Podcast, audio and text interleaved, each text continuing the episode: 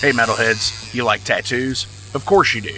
If you're in the Louisville, Kentucky area, come on over the bridge to Clarksville, Indiana, and get you some ink done at Ageless Art. If ink isn't your thing, they have a piercing studio as well. Visit agelessartclarksville.com to see some frequently asked questions, meet the staff. The shop is open Monday through Thursday, 12 to 8 p.m., Saturdays, 12 to 10 p.m., and Sundays, 12 to 6 p.m. All appointment only spots. You can set up your appointments by phone at 812 283 1793 or email agelessarttattoo and piercing at gmail.com and someone will get you set up for your first or your next tattoo or piercing.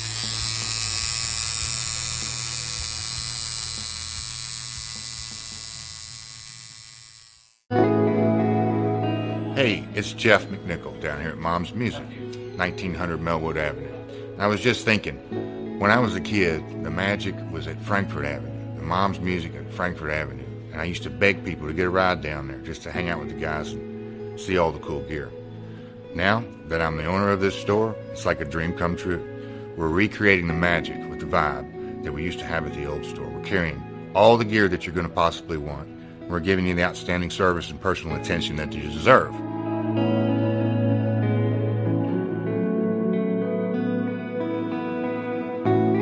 Yeah, so we've got the great guitar shop here. We're carrying USA Fender, USA Gibson, Paul Reed Smith, Gretsch, Jackson, Charvel, anything you could possibly want. We're going to have it for you. Mom's is and always will be Louisville's music store.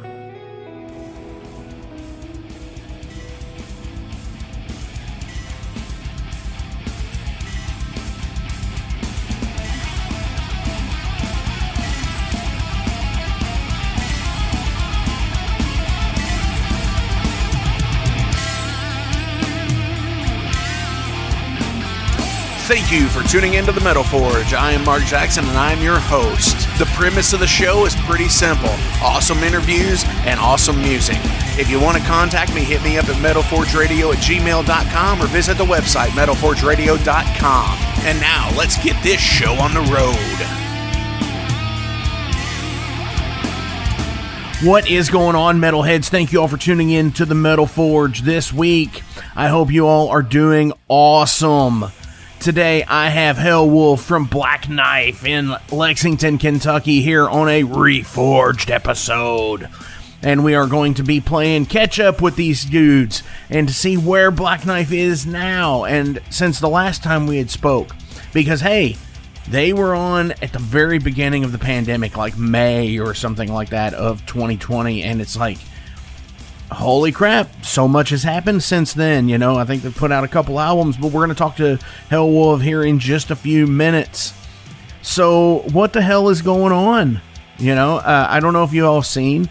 Uh, Ozzy had some surgery, and now the Ozman has gone at home from the hospital. Supposedly, he's in good recovery. He's recuperating just fine. I've always had a somewhat weird past with you know with being a fan of Ozzy because of of course because of the you know the whole Sharon thing, which is whatever. Uh, but it doesn't discredit his you know his place in music, I guess. So get well soon, Oz. You know everybody's pulling for you. Everybody wants to see you again and go back on tour, and hopefully you will be able to do that. So uh, I did the an adult thing here, and I bought a cold brew coffee maker the other day, and let me tell you, it was it's odd, and I love it, and I think it's like my new summer thing. It's like you know I love iced coffee and shit like that, but like wow you know this is this is a new experience because i could do it at home it's not sitting out at like room temperature cold coffee right and I know a lot of people are like wincing at the thought of room temperature coffee. but yeah, it's totally cool. So that's that's the highlight of my uh, my week is I bought a a cold brew coffee maker and and, and I'm enjoying the fucking hell out of it. So no, actually, that's not the highlight of my week. That comes in a really distant second place because I actually got to meet some new awesome people here in the Metal Forge. this past Sunday, my band Overload uh, opened for Anvil and Midnight Hellion and White Wizard. And of course, the dudes in Anvil, so rad. I am glad to have actually got to meet Lips in person along with Chris and Rob. Uh, Rob, I thoroughly enjoyed our super long conversation about U.S. politics and, you know, just the state of things in the world today. Super rad dude to talk to. I appreciate it. And hopefully soon we'll have you here on the show as well, along with White Wizard and my new friends in Midnight Hellion with uh, Rich Kubik. But seriously, Rich, uh, guys in Midnight Hellion and White Wizard, uh, you guys definitely have a spot here on the show whenever you want it. So come on, let's do this. Let's get hit up when you guys come back from tour because it's going to kick ass and it's going to be awesome. And, you know, the whole deal, like Anvil and those guys, super rad. And it's like a, it's a big tour. It's like 30 days or something like that.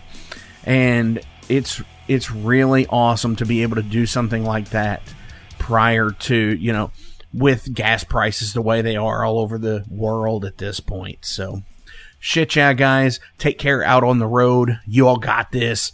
You kicking ass and taking fucking names. That's right. So we're going to go back to the heavy metal wasteland with Jason Gardner today, and his review is a little bit of something different. It, I don't think it's necessarily an album review. I think he said that he was going to look at some U.S. festival things. So he, I know he's got a long one this week. So let's check in with Jason and see what he's got going on. Hey, friends, welcome back to the Wasteland. I'm going to change it up a little bit this week, talk about a subject that I feel very passionate about in the realm of rock and metal. That is U.S. festivals, what I deem uh, not very good for the music industry, and talk about some comparisons to the European counterparts. But before we get started, I just want to make sure everyone knows that these are my opinions only, not Mark's, even though it is on his podcast. And I appreciate him giving me a little bit of time to air some grievances. So let's get started with my first grievance. Grievance number one is for these big Danny Wimmer Presents US festivals keeping bands who should have died a long time ago alive. So, I'm talking about bands like Papa Roach, Chevelle, Breaking Benjamin. Uh, I would even say Korn. Limp Bizkit has had a resurgence for some reason.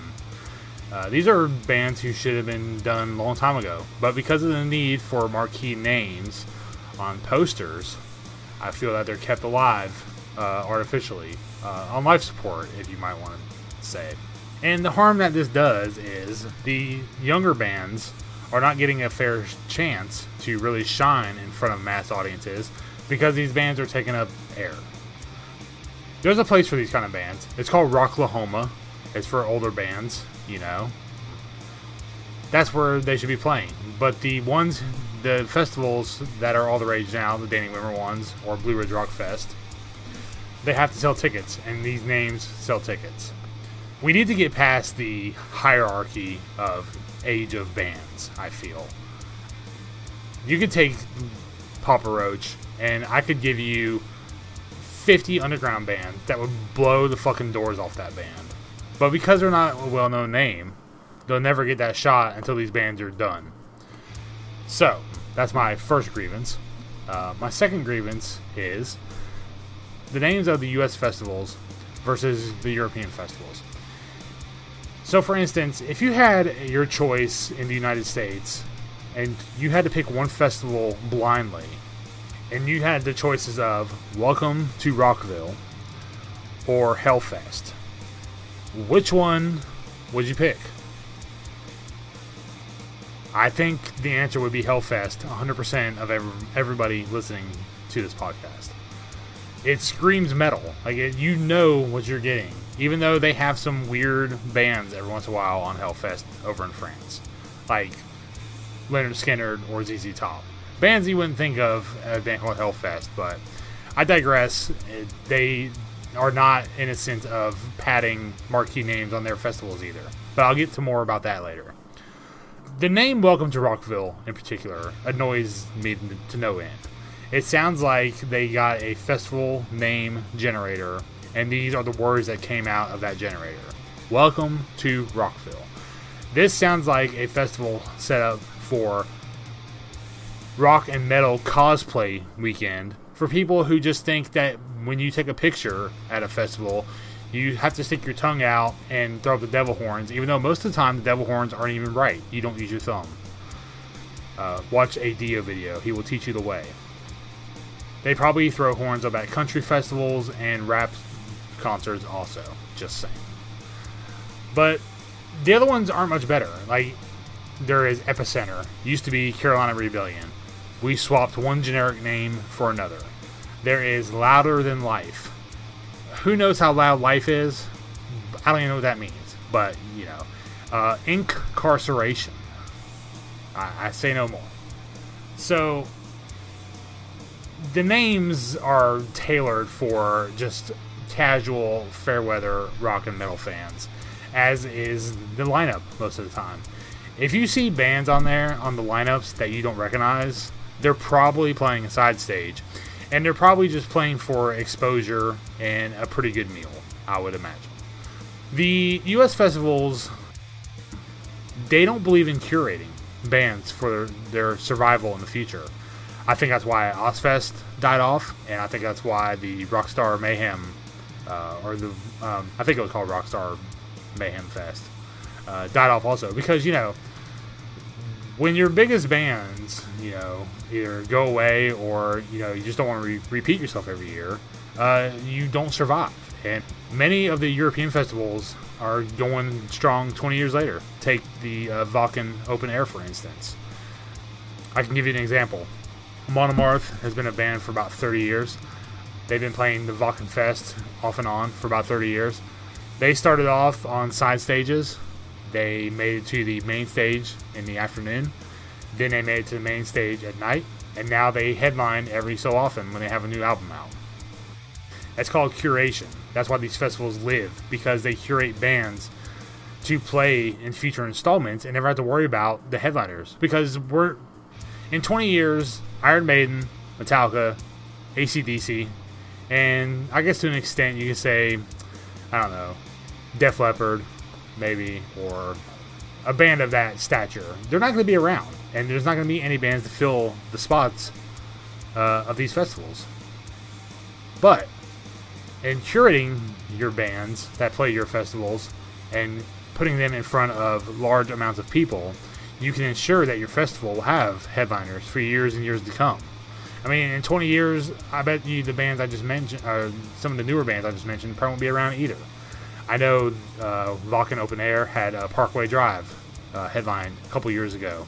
I think the last installment of the Wacken Fest before COVID.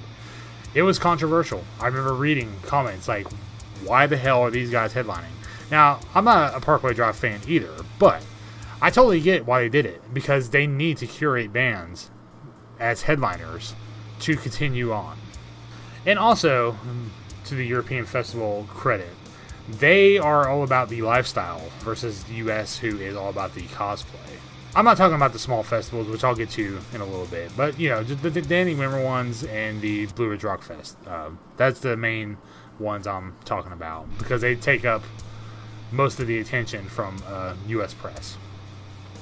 Getting back to European festivals, you know they have some serious talent that they uh, have over there. When Mercyful Fate is playing a lot of the uh, festivals over there this year, and they're like third or fourth down on the bill.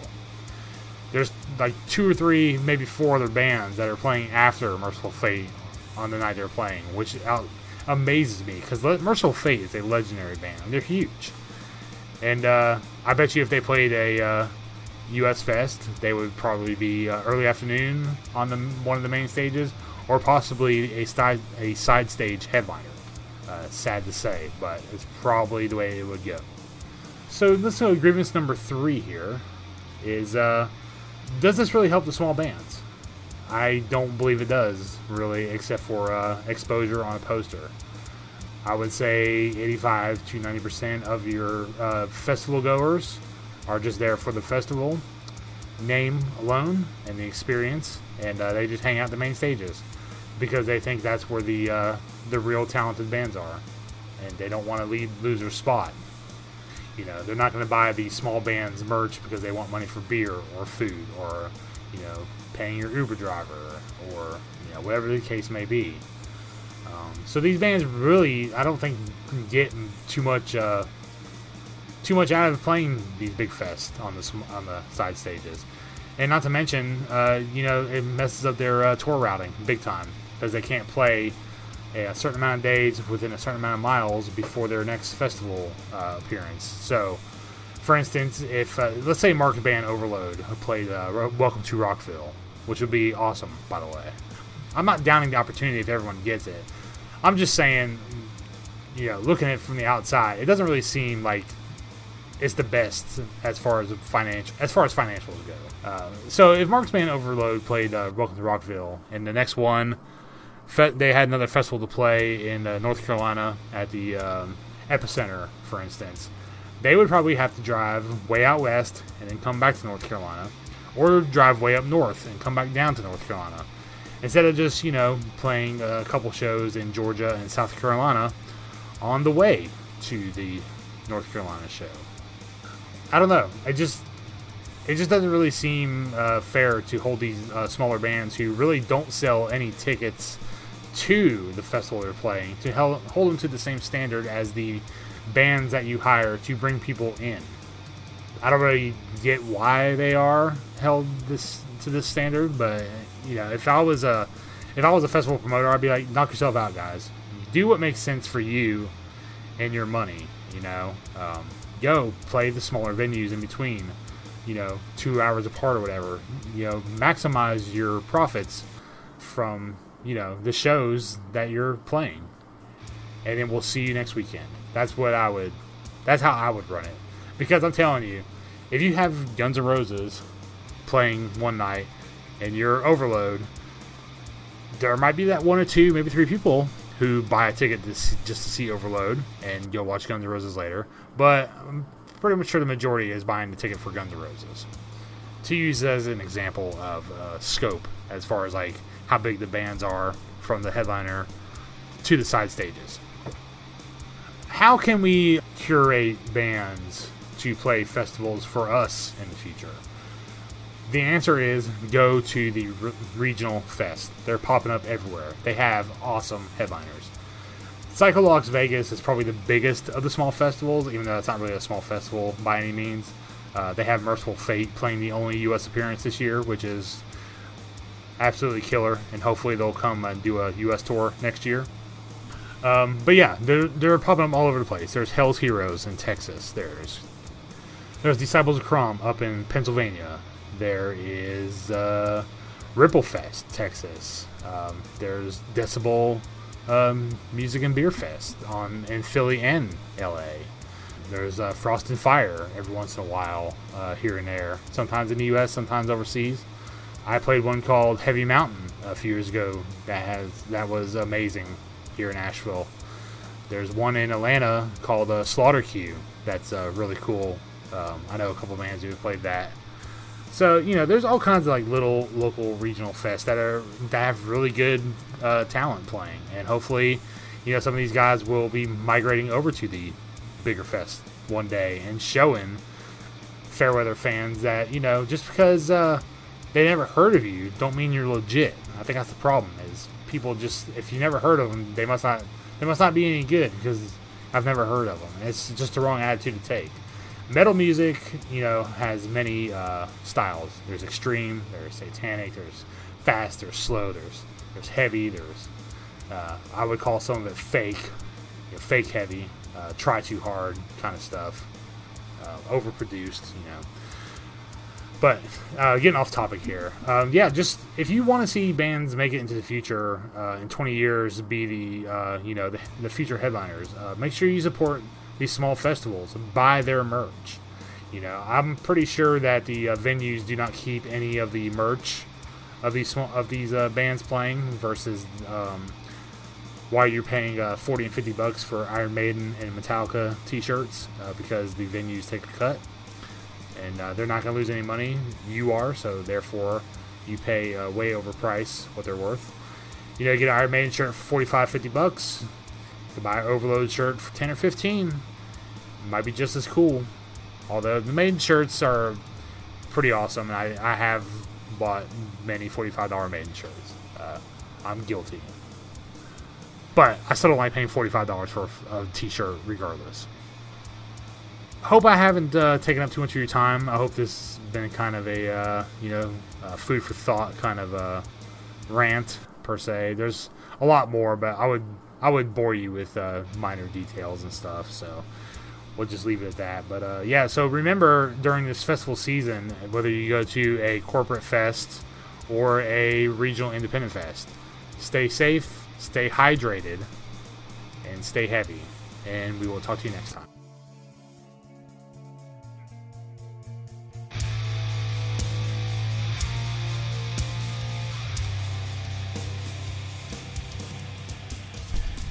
Dude, Jason, thank you so much for the heavy metal wasteland this week. You know, you and I talked about this a few weeks back when I was on your show, uh, the Aohorn podcast. And, you know, I very much feel the same way. A lot of um, the U.S. festival things, when they're like three and four days long, it's just, it just does a disservice to a lot of the bands playing the shows, unless you're a huge band like you know, a Metallica or a Judas Priest or somebody like that, which is when I saw them last year at Louder Than Life. But yeah, it's a it's a huge deal, man. And like I just really do wish that, you know, American festivals could be as big as like a Wacken festival or anything like that or a Bloodstock, you know, or like or what was a now Download Fest, which was uh uh, Donington Festival the, back in the day. So hell yeah, dude! I I'm you and I share a lot of the same viewpoints. Let's just say that. But anyways, let's go ahead and get into some old school Black Knife. We are gonna go back to the Spellcaster album. This is Full Moon Suicide. Of thy womb, Jesus.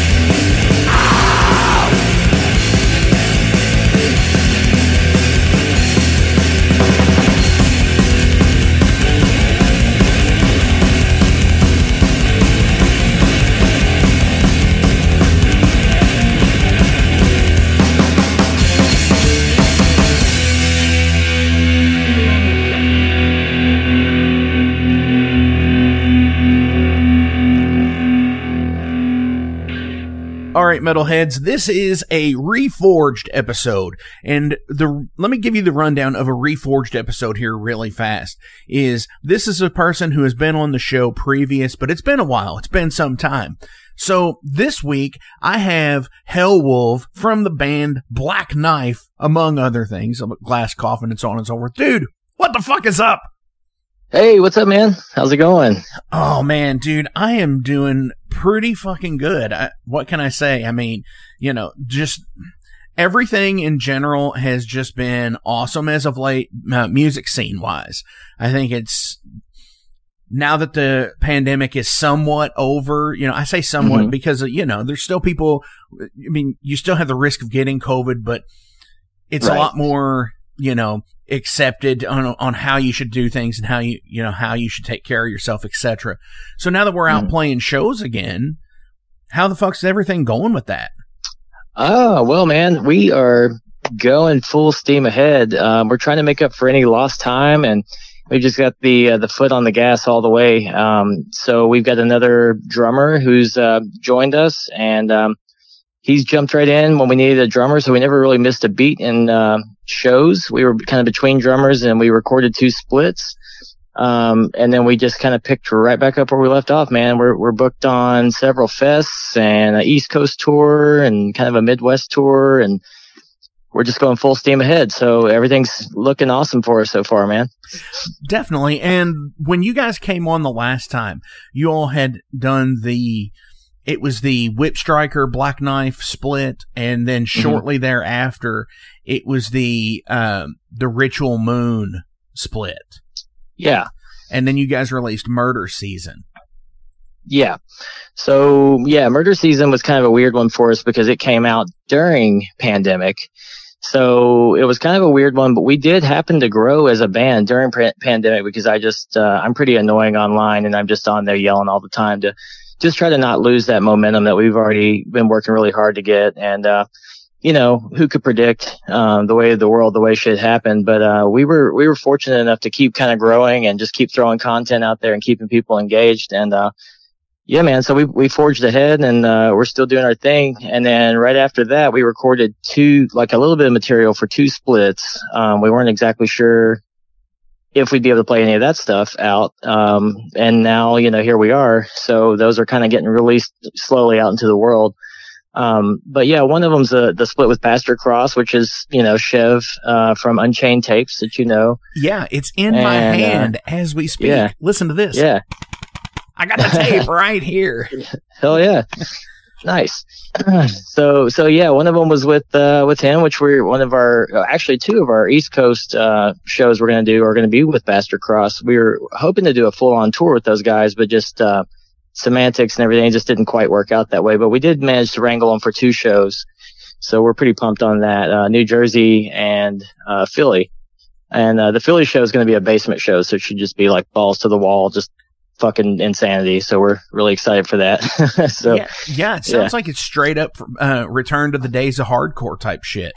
yeah, yeah, which, which Just, is uh, awesome because you know we're both in Kentucky. You know, I'm in Louisville, you're in Lexington ish, and that stuff kind of just doesn't happen here anymore unless you're, you know, unless you're in a in almost like a hipster band. It seems like. yeah. Yeah, that's that's uh that's pretty true, man. Uh, Um, around Lexington, I know at least there was a kind of a sweet spot time when things were kind of you know happening with basement shows and stuff, and they just didn't. And uh, like you said, now it's just more like indie bands and that kind of stuff. So we're pretty excited to get in the basement and just like sweat it out and just fucking balls to the wall, you know, just get back to the the the old style of doing that. So we're we're pretty pumped on that. But yeah, it should be fun, man. Some really ex- uh, exciting, like insane bands just in a basement, just fucking going full throttle. So Definitely, pretty pumped for it. Yeah, I, I'm so I, I would be so interested in coming, you know, to a show that was like that because it's been forever since I've Yeah. been to anything like that where you know you pack 50 people in somebody's either house or basement, you know, and just and just go all fucking out. Yeah, for sure. And I have a, a, house with a basement now. My buddy was like, "So when you when you doing shows?" I'm like, "Never, man. I love that people do it, but I'm just like, I, I just don't know if I could uh, have the balls to to let people run wild through my house." But so much respect for the people that that do that keep it alive. It's it's uh. You're absolutely awesome. right. Yeah, yeah, yeah, yeah. It's it's cool so. when you're trashing somebody else's fucking place, but when it's yours, well, you don't want to do it. I get that. yeah, yeah. Well, I, I try not to trash, but yeah, you you know what I'm saying. It's uh you can't speak for everybody. Some some uh, knuckleheads show up sometimes. Sometimes so. things just happen like that. Yeah. I mean, sometimes you just got to be the demolition man. You just do your job and things get destroyed, right? I mean, sometimes, yeah. so I know, I think we talked about this the last time, but I want to bring this mm-hmm. back up again because looking at the the ritual moon split and the bastard cross split and murder season here on the bandcamp page mm-hmm. did you do the artwork for these? I did the let's see. No on those i didn't. A lot of those um, i think i actually reached out to another artist and and uh, i just have a, a lot of shit going on all the time. I've gotten into screen printing our own shirts. I've got into you know just full on booking the band all the time. And then, as you know, every show needs a uh, promotional thing on like, you know, a Facebook event page, a flyer, uh, this or that. And so just without, you know, and two other side projects. So I'm just so busy that I, I kind of just, uh, kind of outsourced it on a couple things. Okay. And, uh, I have done that in the past and will still, you know, probably do that stuff here and there and on shirts and stuff if I ever can squeeze in time. It's just, uh, finding the time to, to do it it's just been pretty uh pretty hectic. So okay, definitely, and that's pretty cool with the sc- uh, the screen printing deal. Yeah, because yeah. I've seen um, some of them on the Instagram page where you've had some like crazy colors of things, or it's like tie dye prints or something like that. Was that was that a thing with you? Um, yeah, it was. So that's another thing. We're very, you know, very much a DIY band, and have always been and stuff and very kind of rooted in that punk uh, ethos and, and whatnot. But um, yeah, that's that's kind of the style. Is we were playing shows and every show, you know, we're selling out of shirts because it seems like people want to buy shirts more than they buy records. And either way, we we appreciate all of it. Um, but we're just selling them and I'm like taking this money and giving it to another guy and buying shirts every time. And then uh, after a certain point, I'm just like, well, fuck it, man. I'm going to look up some stuff on YouTube. I'm going to take a chance. I might fail. I don't know. But uh, I bought some very basic screen printing stuff and just started kind of going for it. And uh, yeah, so like I said, you know, when I'm not sweating it out doing songs and that and this and that, I'm uh, doing like the sweatshop thing in the basement and doing like 12 hours of screen printing at a time and uh, just just uh, kind of putting it all into the the band, you know, in one way or another. so for sure, yeah. Which is super cool because I've been in that in that mode before with with overload you know where uh-huh. when we had first started i was screen printing our own shirts as well or like you know where you could afford to buy like you know 10 shirts at walmart in the in the five packs right mm-hmm. and you just and they're always white shirts and you just seem to just run the fucking shirt and it's just like one color ink or or mixing the ink and just sitting there and whatever color you get is what you get right yeah. So, which I think is awesome, by the way. I, I love playing with that stuff. Oh, absolutely. And I've yeah. seen bands out there screen print their own shirts and use like, uh, bleach, like on black mm-hmm. sweatshirts and shit like that to make, to give it like this kind of weird effect as well. So, yeah. The DIY thing is totally awesome to me. And it goes back to seeing things like, have you ever uh, watched American Hardcore? Yes. Uh, and okay, so you're going to know the exact moment where I'm talking about is with mm. Henry Rollins as he talks about they were uh, cutting apart record jackets of like the Beatles and all these mm-hmm. famous people to see how the how the jackets were made so they could run they could run their own stencils off at like Kinko's. Yeah, yeah, I love that stuff, man. That's that's what I've always done um, since before, you know, way before Black Knife. I had a little indie label and still do that I do. I'm mostly just to release our own stuff these days. But um, but yeah, just doing stuff at literally a BP gas station's uh, Xerox machine, and and it was very archaic and it looked very DIY and whatever. And it's kind of funny is it's full circle. Like kids go for that look now. They're on their like million dollar computers trying to make things look like they've been done on a BP gas station printer or whatever. But like but I've always, you know, it's just always been the style uh, when you just don't have a lot of money and, and you just want to get your, your music and your stuff out there, you know, it's just uh, cheaper and easier and just however you have to do it, you know. Now, here comes the real question here. Say you've reissued any of this material. Did Mhm. you change when you when you could afford to do it professionally and and I quote professionally, you know, uh, when I say that like Right. you're able to go through like um, a disc makers or a CD baby or even a cheaper, you know, like Easy Disc or whoever out there that prints uh, CDs. Did you Uh. update the previous like way you did things on new Um, presses of? I have not, you know, I'm not really a guy that does a lot of repress of like old stuff. Most of that old stuff was just kind of fuck around project stuff when I, you know, I'm talking literally 20 years ago. Okay. Um, when, you know, and, and a lot of that I really, I kind of just like throwing it out limited and when it's gone, it's gone. And, um, just sort of letting it go out into the world like that. so I, I really haven't had a lot of experience doing a lot of repress stuff, to be honest. Definitely.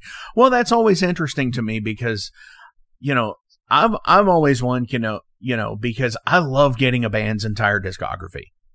Mhm. You know, whether it be, uh, uh, I like to get it all on one type of media. Like if I can get Right. everything on vinyl, I'd love to have it on vinyl. If I could get it on CDs, I'll go with that. If I could get it on tapes, like as long as I have a stitch of it, you know, I'd like to have it all on one. But I- that's what I my, have done that with, oh, sorry. No, no, you're good. What was that? Oh, I was just gonna say I've actually done that. Uh, I'm I'm a weird OCD collector, and just what you said reminded me of my bolt thrower uh, money hole I went down, where I was like, oh shit, I've got these records, but I don't have these records. and I, I had to go down that rabbit hole of just getting everything, you know. And, and sometimes And, uh, it's awful because like you get bands with different lineage, like Venom, for example. Mhm. And then you get like classic Venom where it's like Abaddon, Mantas, and Cronos. And then Yeah. you get like the, the, uh, primeval Venom with Demolition Man, Abaddon, and, uh, Mantas. And then you get it when, when like Cronos comes back. You see what I'm saying here? It's like you have Oh, yeah. different facets of each band and you're just like, if you have tapes of one set and records of another and CDs of another, it's like, fuck, I gotta get, I gotta consolidate this somehow. right. yeah, I, I'm very much uh, like kind of a. I like the way things. And it's probably a slight OCD thing where I, I kind of have to have the com- the completest aspect of it being like, okay, they all have to be here and also in this format. I've got this many. I'm missing sixty percent. It's like the shit that keeps me up at three in the morning, and I'm just like, Jesus Christ, dude. Like, but my brain's kind of high strung like that, you know, like. So I definitely get it and I definitely Yeah. understand. But hey, we're gonna take a real quick break. cool.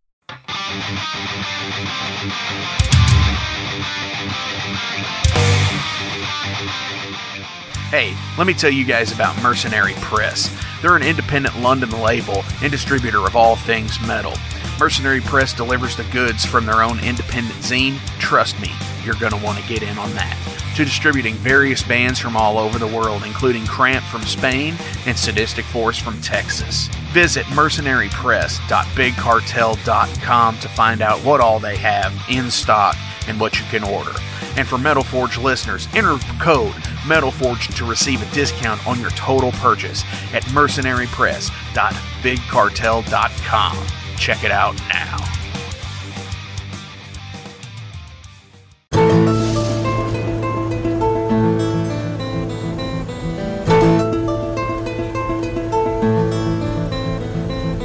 Since 2013, there has been a calling from the underground, from the graves of all those unholy, and they decided to make a zine to talk about all of this. Soul Grinder Zine, an independent metal zine to keep you informed on all things metal and horror from the underground. Available in both print and digital formats, they're bringing you the best interviews and reviews out there today. Not only do they do the zine, but they also do compilation CDs. Check them out at facebook.com slash soulgrinder.zine and start your subscription now.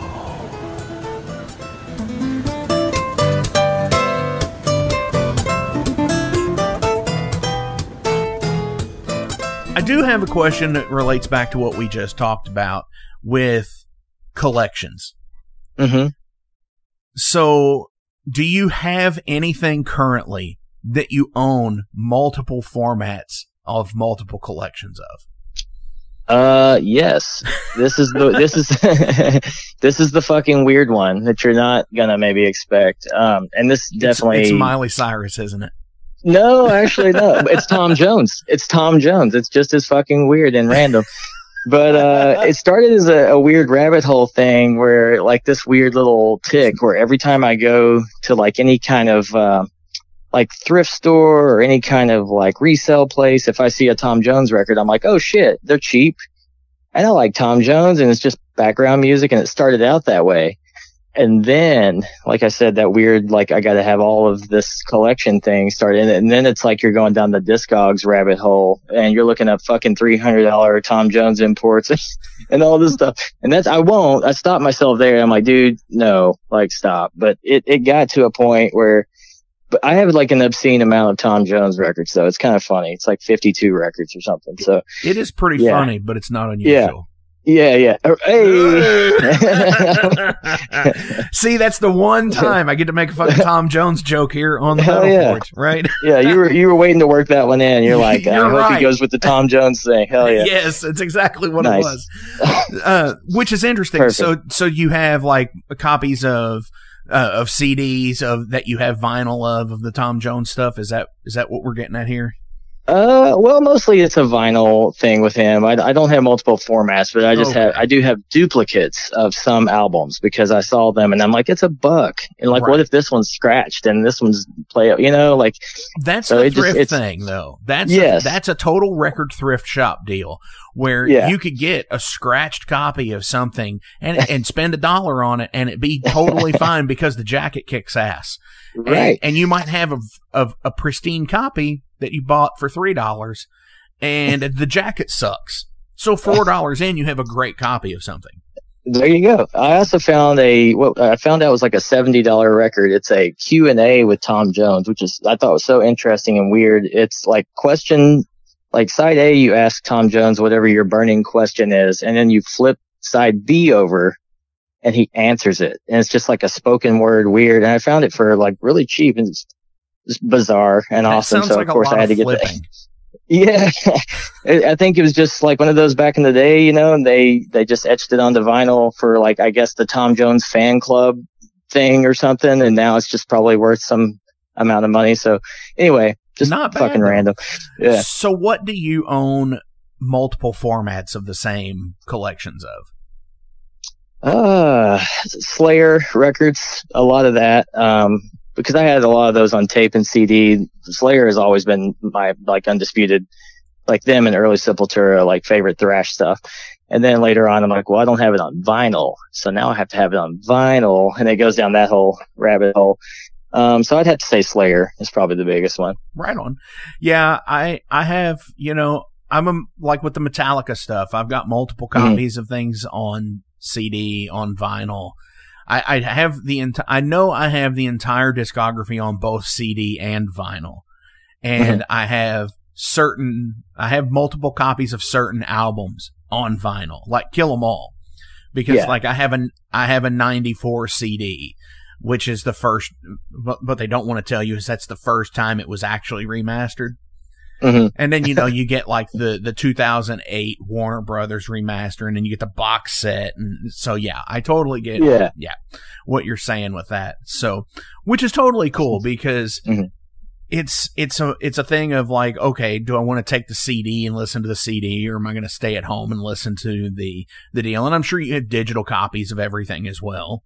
Yeah. Well, I call it the car copy because that's where I do a lot of my CD listening, and, and I'm buying a lot more CDs these days because um, I moved outside of Lexington, and I listen to Metal Forge as I told you before because I've got that commute now, and Right. I'm, I'm get to. Uh, I look forward to like checking out the new episodes, and and then of course any new thing that comes out, I'll grab the CD just to have for the car, and then I'll probably still get the record. You know, if I see the band, support the band, and grab the vinyl and all that stuff.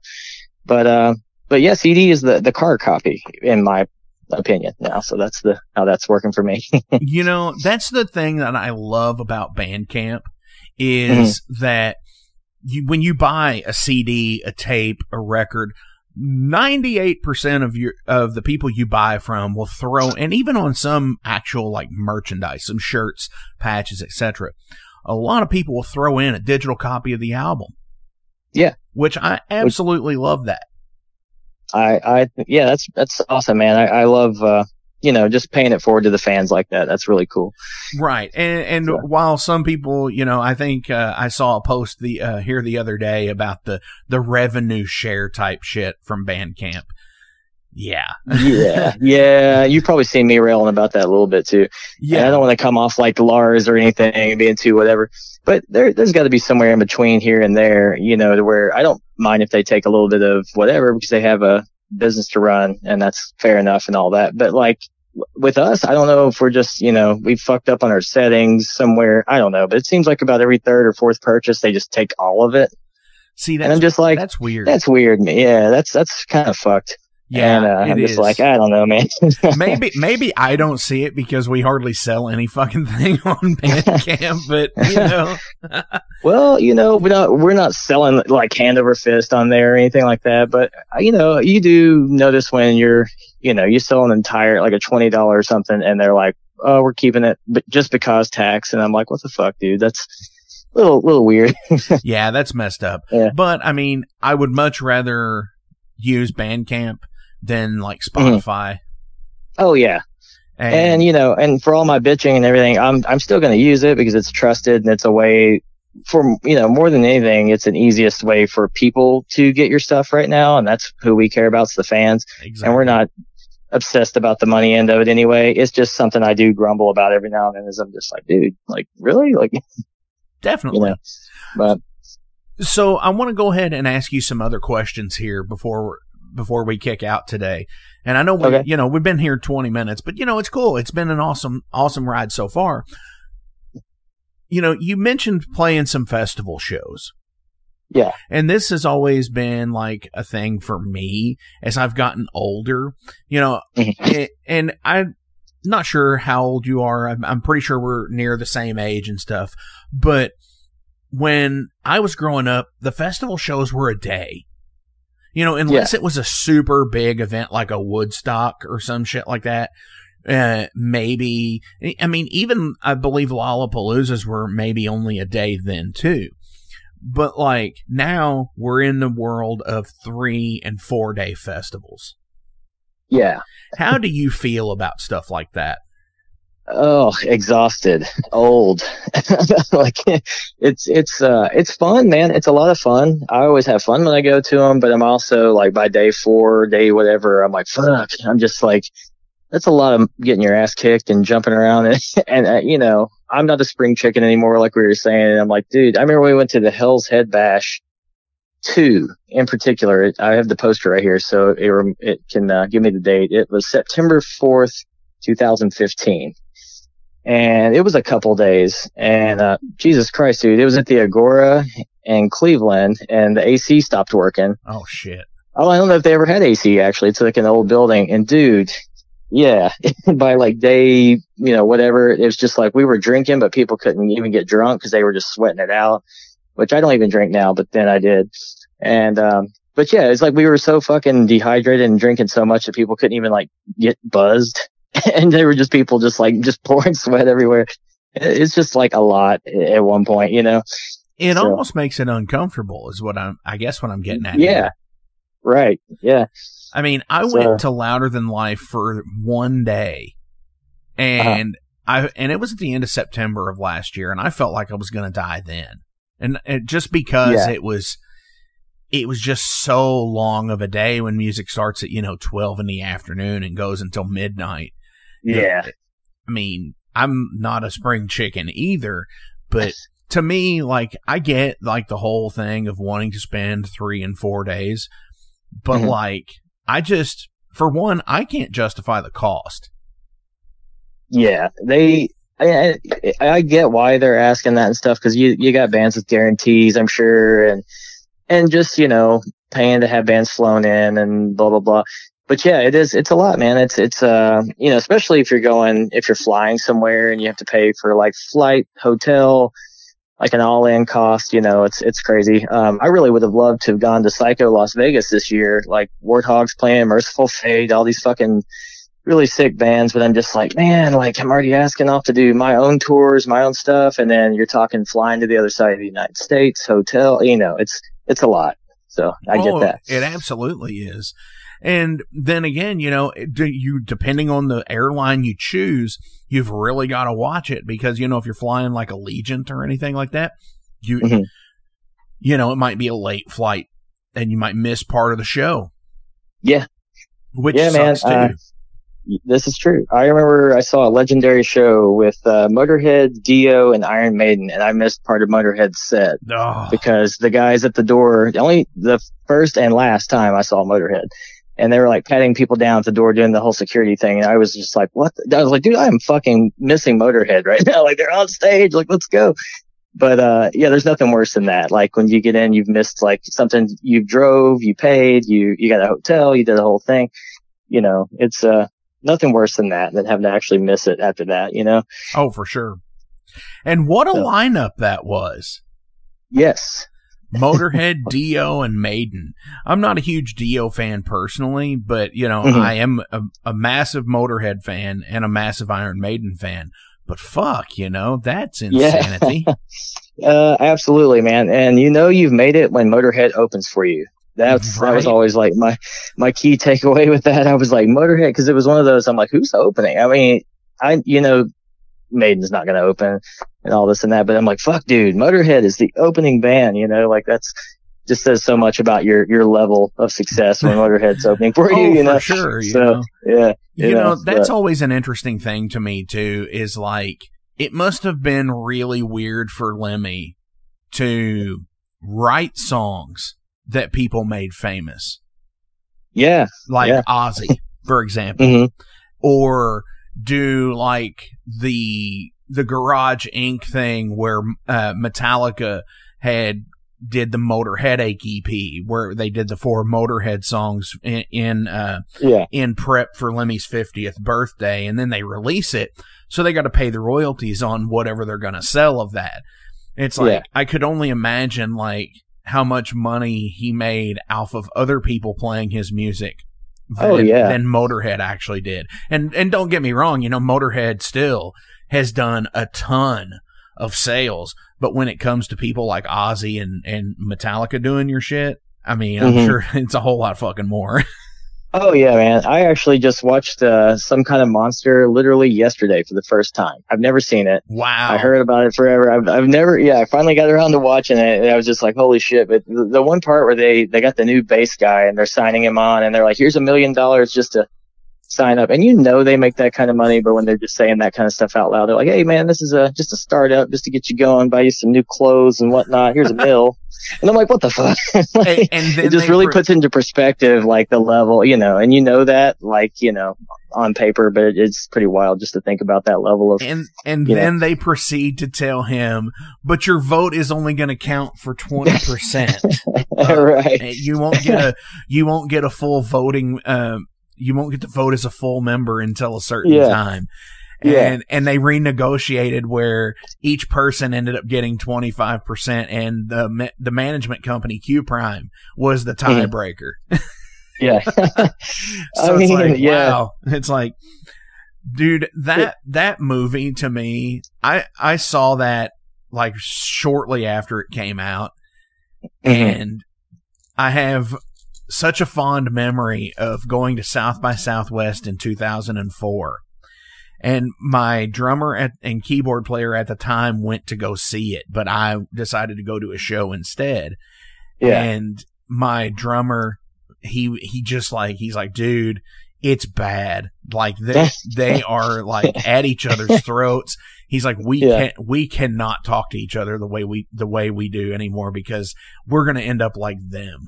Like, Yeah, hate- hate- like it's the, the adage of, uh, hating, hating the people you play with, but you do it just to make some money. Yeah, it's uh, it's a really wild dynamic to watch, man. Because I, like I said, I'd heard of it forever and never actually got to sit down and watch it until it was on Netflix, and I was like, ah, fuck it, I'll, you know, seen it around forever, and and uh, checked it out, and I'm just like, Jesus Christ, it blows your mind to think like they're just on that that level of like millions of dollars. They've got this this uh, you know, guy that's like their psychiatrist that's there that they pay. You know, forty thousand a month. I think they said Yes. just to be just to be in the grand. just to be in the room and tell them to be nice to each other and stuff and I'm like Jesus Christ man like it's just such a like machine at that point you know Yeah, 40, So- 40 fucking thousand dollars. That's insanity. That's more than some people make in a year. Yeah and it was funny when they fire him and they're like we're done with you and he's like now guys let's talk it out let's think I'm like yeah you of course you want to talk it out yeah I yeah don't think, you're yeah. so, but anyway but that whole deal is like insane to me. Not like the whole therapist thing, because I, you know, Yeah. I, I'm totally an advocate for mental health and all of that Sure. shit and everything, yeah and you know, not being a, a fucking absolute dick. Okay. yeah uh, absolutely to people. But like, just what you said, some of the shit that's in there is just like, what? Really? it, it's a it's really wild when they pull the curtain back and you get to kind of just see their Oh, the, yeah. what they're dealing with. They're like, man, you know what? I've got to get on a fucking jet ski and think about this on a private island for a while. I'll get back to you in six months. And I'm like, what? It's just, it's so fucking just like wild. You know, Yeah, one of the one of the funny things about that though is they talk about we're like, well, what's Jason's uh, like the MTV icon moment. Hmm And they're like, well, what's Jason's involvement in all this? And the person from fucking either, I I don't know if he was from Q Prime or if he was from MTV or whoever he was. He's like, well, as far as I'm concerned, he lost his icon status when he quit Metallica. It's like, yeah. whoa. It's like, come and on. they're all high fiving each other and laughing. They're like, aha, fuck that guy. And he's been in the band for like all these years. I was like, Jesus, man. Like there, there's some, there's some cold dudes, man. They just were like, fuck him. Oh, well. you know the the, the odd Christ. thing about this is is Rob Trujillo now has been in a band longer than Cliff and Jason combined. yeah, it's wild to think about that way, but yeah, you're right. I mean, time gets by, man. It's kind of crazy to think, uh, think of it that way, but yeah, it's true. Yeah, it's it's weird stuff, you know. I kind Hmm. of wish Slayer would do something like an like a video like that, like a like a tell all video uh, of Uh, Slayer. Yes and no. I mean, it would be kind of cool from a fly on the wall perspective, but it's, it's, I've seen some stuff with Tom Araya where he's like, yeah, but all this, uh, aside, I want to thank my Lord and Savior, Jesus Christ. And I was like, the fucking record skipped. And I was like, wait a minute, dude. Like, and I don't know. There's a separation of, you know, your art, the art and the artist. And, you know, there's escapism involved and you can, you know, it's art. You can do whatever and say this, but mean that. But like, really, dude? Like, my Lord and Savior, you know, and I'm like, all right, dude, like, I don't know. And I was like, I didn't really need to know that he was like a hardcore Christian at one point, or it's kind of like when some of the Ramones came out being like very right wing, Oh yeah, pro whatever. And I, I don't know, man. It's like when you see behind the curtain sometimes a little bit, you're like, whoa, what Yeah, the it's damaging. it's Yeah. absolutely damaging. yeah. And I'm going to go with the same thing with Dave Mustaine in in recent years. He became a Mhm. born again Christian. Now he's a super right wing fucking what whatever you want to call him. I'm going to say nut job. yeah. It's safe Uh, to say, yeah. I, I mean, and it's just like, come on, Dave. Peace fucking sells, but who's buying? And, and you're going to be this? Yeah, yeah. Oh, come on, Come dude. on, man. Yeah. Like, aside from all the political uh, shit, uh, have fun opening for Five Finger Death Punch, Dave. uh, uh, I mean, so that we have derailed. You realize this? just uh, yeah, whatever. I mean, that's one thing I like about this this this episode is that it's a lot of laughs so far, at least from where I'm Yeah, man. standing. yeah, dude. I mean, it's all about having fun. Fuck. you know? So Welcome to the night. You think you know Night Demon? Then the Night Demon Heavy Metal Podcast is for you. Step into the darkness as we peel back the curtain to give you an unprecedented, all access look into the mind and the heart of the demon. We're talking band history, song analysis, studio anecdotes, stories from the road. It's everything a die-hard Night Demon fan could want and more. This is the only place to learn the inside scoop, the deep dive trivia, the untold tales from the band members themselves and those closest to the Night Demon story. Need more? The sacred Night Demon Crypt will be pried open to reveal demo recordings that have never before seen the light of day, all with in depth commentary by the band and the people who were there for the writing and recording process. This is a gold mine, a treasure trove of all things Night Demon. Head over to nightdemon.net or wherever you listen to podcasts. Hey guys, Wrestling Steve of the Wrestling Steve Show here. Uh, so if you're currently listening to the Metal Forge with Mark Jackson, then you understand that Mark Jackson has a pretty discerning taste when it comes to music as a whole. You'll also understand that he has a discerning taste for professional wrestling, just like me. The, my show is called The Wrestling Steve Show. Uh, I talk about modern and classic pro wrestling in a completely unbiased, unfiltered way. Be sure to check me out on all available podcasting platforms. That is The Wrestling Steve Show and I am the host, Wrestling Steve. Just remember, uh, like like Confucius said, uh, man who goes through turnstile in Thailand uh, is going to Bangkok. Pro wrestling. Hey, metalheads, it's with great pleasure I get to tell you guys about a new sponsor to the Metal Forge Ageless Art New Albany. After 20 years of owning and operating Ageless Art in Clarksville, Indiana, Phil Garrett had a vision for a new type of tattoo studio. Something that is clean and modern, sleek, refined, inviting. And he's done just that with Ageless Art in New Albany. You can find it at 2736 Charlestown Road, New Albany, Indiana, 47150. Business hours are Monday through Saturday, 11 a.m. to 7 p.m. Sundays are 12 to 6. All sessions are appointment only, so give them a call and go get you some new ink. Or if it's your first time, go get your first one, baby. We're not spring chickens anymore. We don't like the four day festivals. Uh, Yes.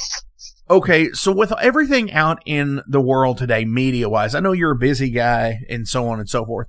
Do you get into the things like the Star Wars TV shows and Stranger Things and stuff like that? Uh, yeah, that's usually when, you know, me and the wife, we, we have our stories, our story time, and I can really be an old man, um, and tell my age when I, I do that. But, but yeah, that's when we're, you know, our time when we kind of hang out and just get to catch up on, on bullshit. I'm a, I'm a huge Star Trek nerd, actually. That's my thing. Um, Star Trek, whatever. And, and so, you know, maybe more so than the wars. Um, so that's my thing. I watch every episode of every, all of it and I've seen every Star Trek related everything, and so there's new Star Trek stuff out now, and I've been watching a lot of that. Hell yeah. Just total total geek shit, you know. Definitely. But yeah, I recently watched Picard and Yeah, I, I did was too. like, I was like, holy shit. it was awesome. I loved it. Yeah, I can't wait for season three. And I know it's going to be the last season of it.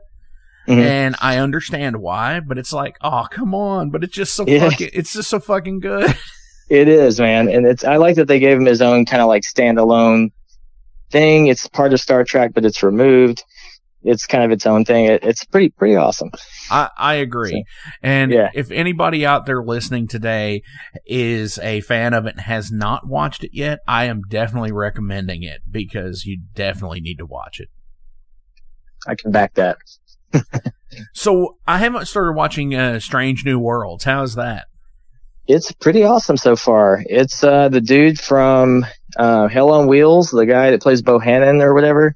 Right? Um, that dude is uh, Captain Pike and like a whole new thing. They've still got Spock involved, but like a different captain, and it's pretty cool. It's a lot of like different away missions and, and weird shit like that, where they're on these new planets with like the fancy HD newest technology that we have now to make it all cool and everything. So it's a fun watch. It's it's uh it's a good way to waste the time, you know. Definitely. So it's actually like a pickup of like the episodes leading up to the pilot episode of the original series then. Yeah, so, it's kind of pre-Kirk type stuff. So Definitely, because I know in the pilot episode you still have Captain Pike. yeah.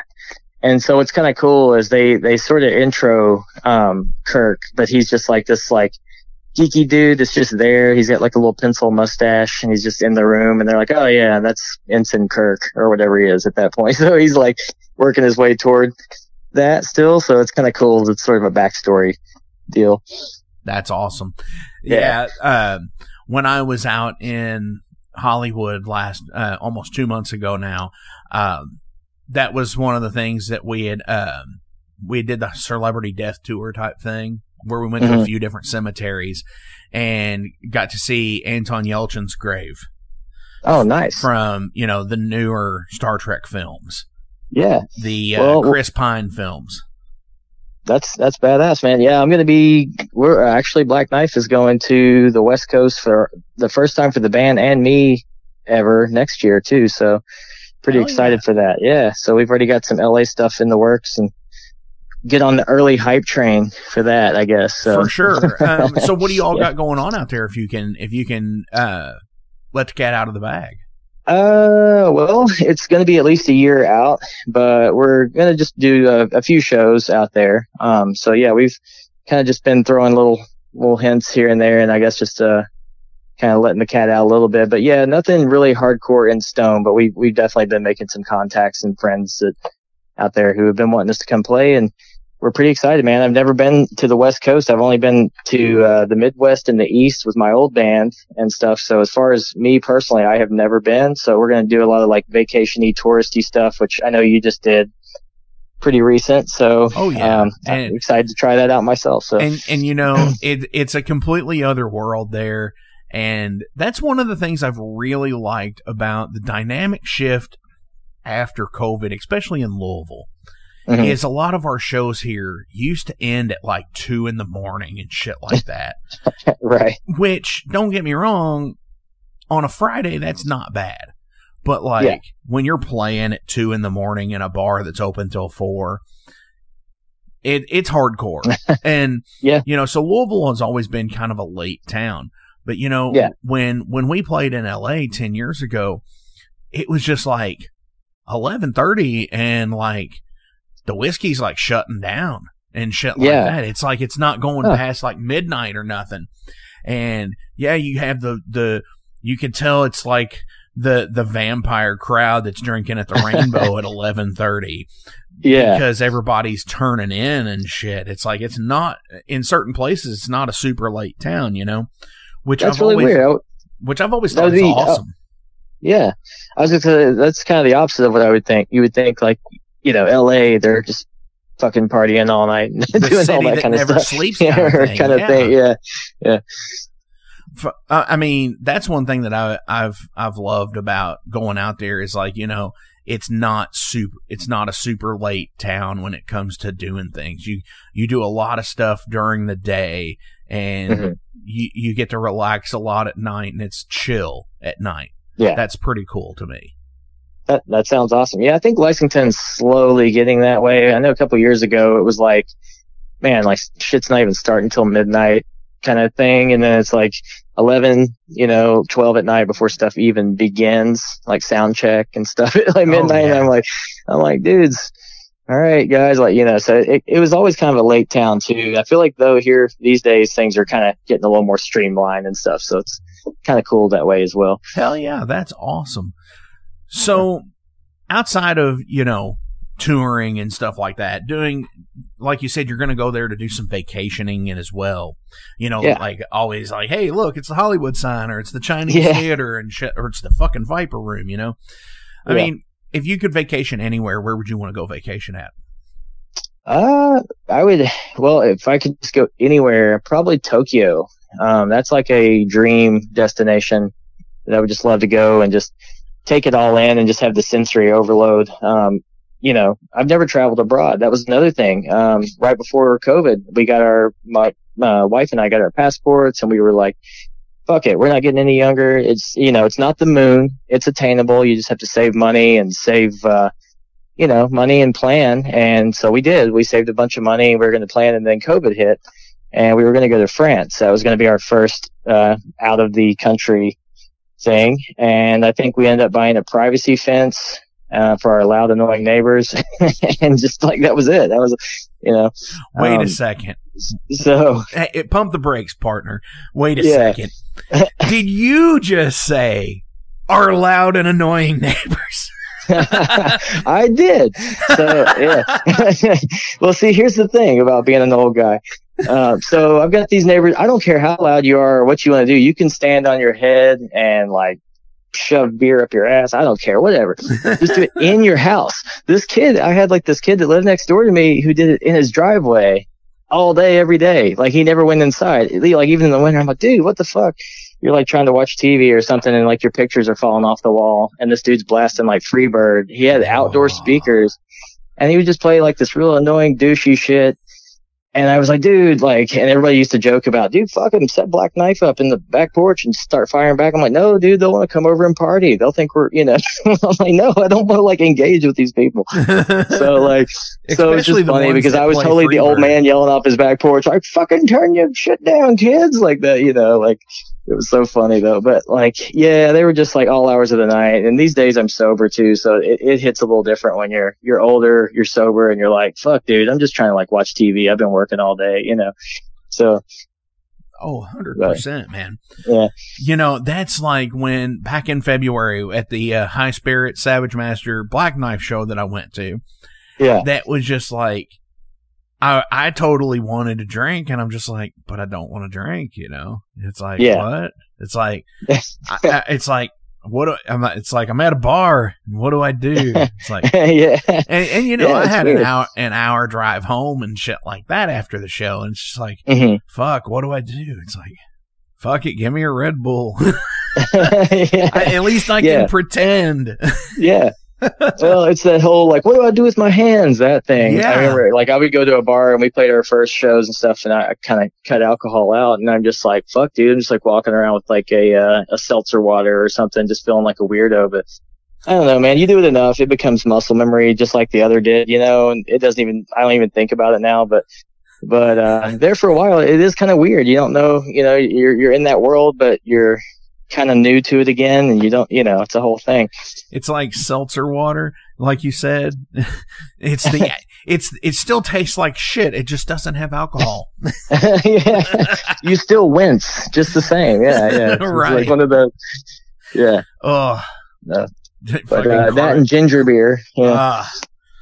you know, and that's one of the things too that like I I I got COVID back in October of last year, Mhm. and I cut out all soda, like diet, regular, whatever. I just cut out all soda, and yeah, along with most alcohol consumption. Yeah.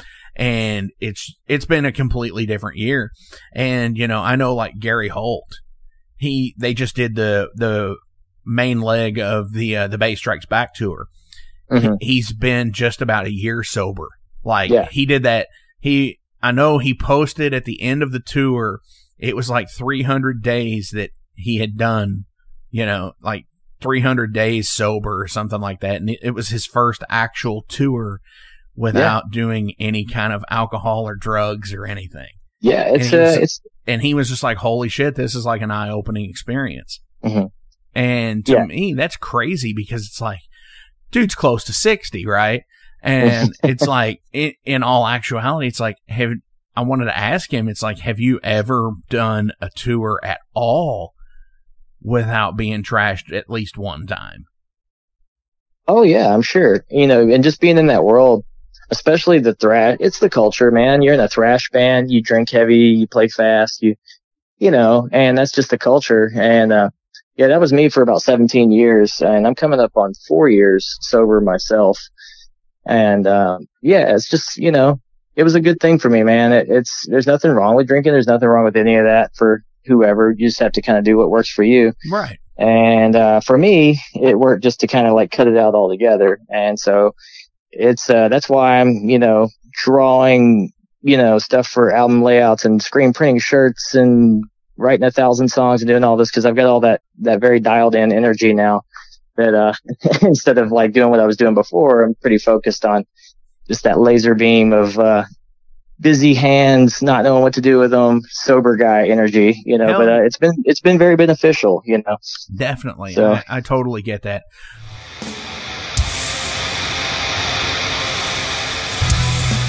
Hey, everybody, let me tell you about the new sponsor to the Metal Forge, Unchained Tapes. They're an independent Pennsylvania tape label. They focus on extreme metal and punk with a killer approach to the tape scene. Visit their web store at unchainedtapes.bigcartel.com now to get your fill of tapes. And for being a Metal Forge listener, enter the code MetalForge10 at checkout to get a 10% discount on your total purchase. That's unchainedtapes.bigcartel.com.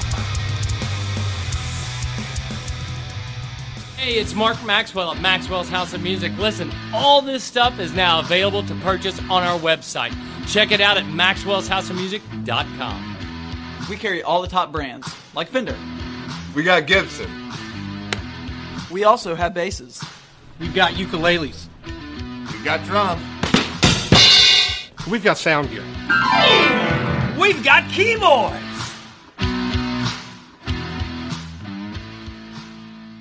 It's Gonna Get Weird is the name of the podcast. We're on season two, so you have a whole season to get weird with Frank Green and Scott Clark. The best part is there's always laughter. Oh, yeah, you can pull that out. We have national touring comedians, NFL stars, rock stars, your local friends. It always gets weird.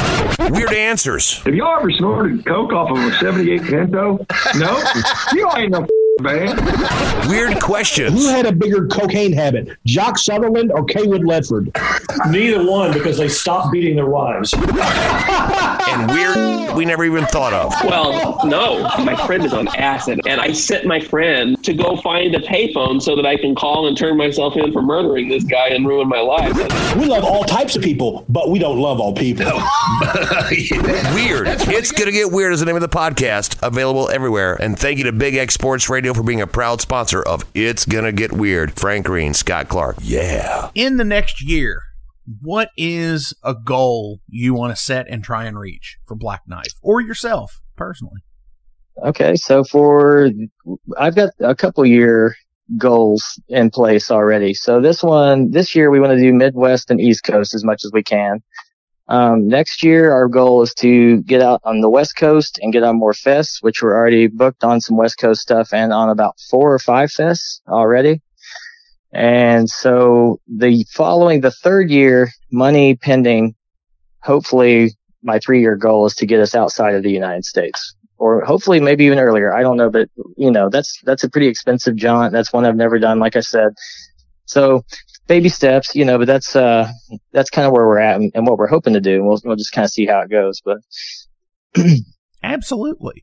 Which Yeah. is something that is totally fucking awesome to be able to do. Like I see a lot of these bands that have been on the Metal Forge over the last few years and seeing them doing like, you know, keep it true and and shows in Germany and Greece and the and just going overseas and just playing on like a you know a 14 day tour and stuff like that and just being like wow dudes that's fucking awesome and yeah and for me I think I, I told some friends this here the other day was you know I really want to over the next 18 months so by the beginning of 2024 Mhm. I I want to have enough money saved to where I could I could go to one of these festival shows in not necessarily like a Bloodstock, but maybe like Yeah. a, like a Keep It True or something like that overseas, and you know get to see get to see you know the motherland of Ireland and shit like that. Yeah, yeah, that would be extremely rad, man. That's uh, that's the goal, you know. That's what I, I was, I'm really hoping to do, and I always love when I see people, you know, especially local guys doing it. Like Nick Burks, I know we were talking. I heard you on your last episode talking about him a little bit. Um, over there right now, I think, you know, just uh, Yeah, over there with, with- War Cloud playing and stuff, and they're uh, Kentucky boys like us. So I think that's uh, pretty fucking rad, man. And it's attainable, you know, just like we were saying, it's, it's doable. It's just saving and planning and, and just kind of grinding it out. But it always makes you, uh, you're happy to see, you know, when you see some, some dudes you know out there doing it. Oh, absolutely. It, it's totally cool.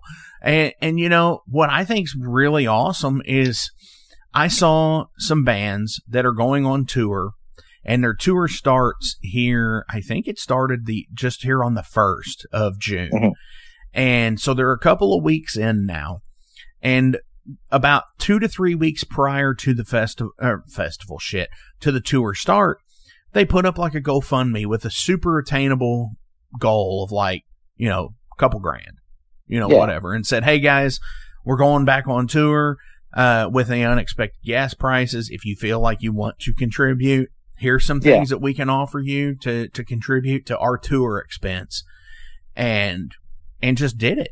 And both of these bands had had got it, and it's just like, wow, dude, that's really cool. The the community cares enough about bands today that can go on tour and and still have to pay, you know, on the upwards of, you know, five dollars or more a gallon in gas. I think that I think it's pretty much that close everywhere now. hmm And you know, and still be able to go on tour and rock the fuck out for people. Yeah, I think that's so cool, man. And and everywhere you go, you definitely see that camaraderie and people and and uh, this last you know little bit with Black Knife, we've been able to get out more than we have in the past and go further and push ourselves further. You know, traveling farther than we have before and stuff. And I want to just keep pushing that. But it doesn't matter where you go. It's just really cool that there you know there are like-minded weirdos just like us that are just like in every city. And there's an overall just a camaraderie that's just it's fucking cool, man. And it's uh you know it's just what keeps you coming back. So it's just fucking awesome to see. Definitely. Dude, Hellwuv, thank you so much for coming on the Metal Forge this week for this reforged episode. It has been awesome because it's just catching up, you know, because that's what it's about. Yeah. You know, I I, I want to do more of these. So hopefully here in the next few months you'll be uh, you'll be up for doing another one. I would be happy to, man. I'm a I'm a big fan, as you know. I listen all the time. And I glad, glad to be that. had. So yeah, man. Thank you. Definitely. So on the way out today, I'm going to play a song from the Black Knife Bastard Cross split. I'm going to play I Am a Fucking Demon. And well, actually, you know what? Fuck it. We'll just play them both. How's that? Cause it's like three and it's like four minutes, but for the, for the both of them. So we're going to play I Am a Fucking Demon and Edge of the Knife. I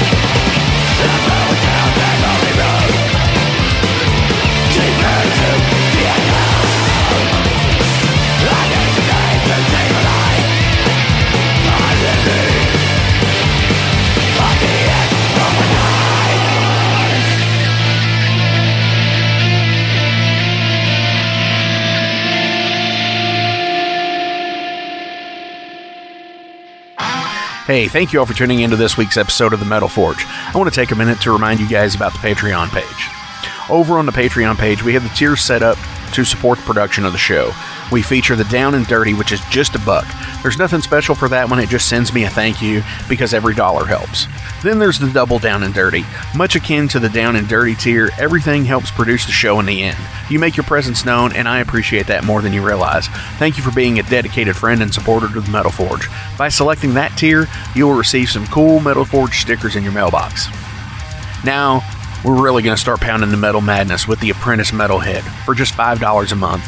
By becoming an Apprentice Metalhead, you'll be given early access to the shows, published 24 hours before everyone else gets it. You're also going to receive three entries in any contest that we do here at the Metal Forge. You're also going to receive a 10% discount on all Metal Forge merch, and you're going to receive a sweet Metal Forge patch for your battle jacket or backpack.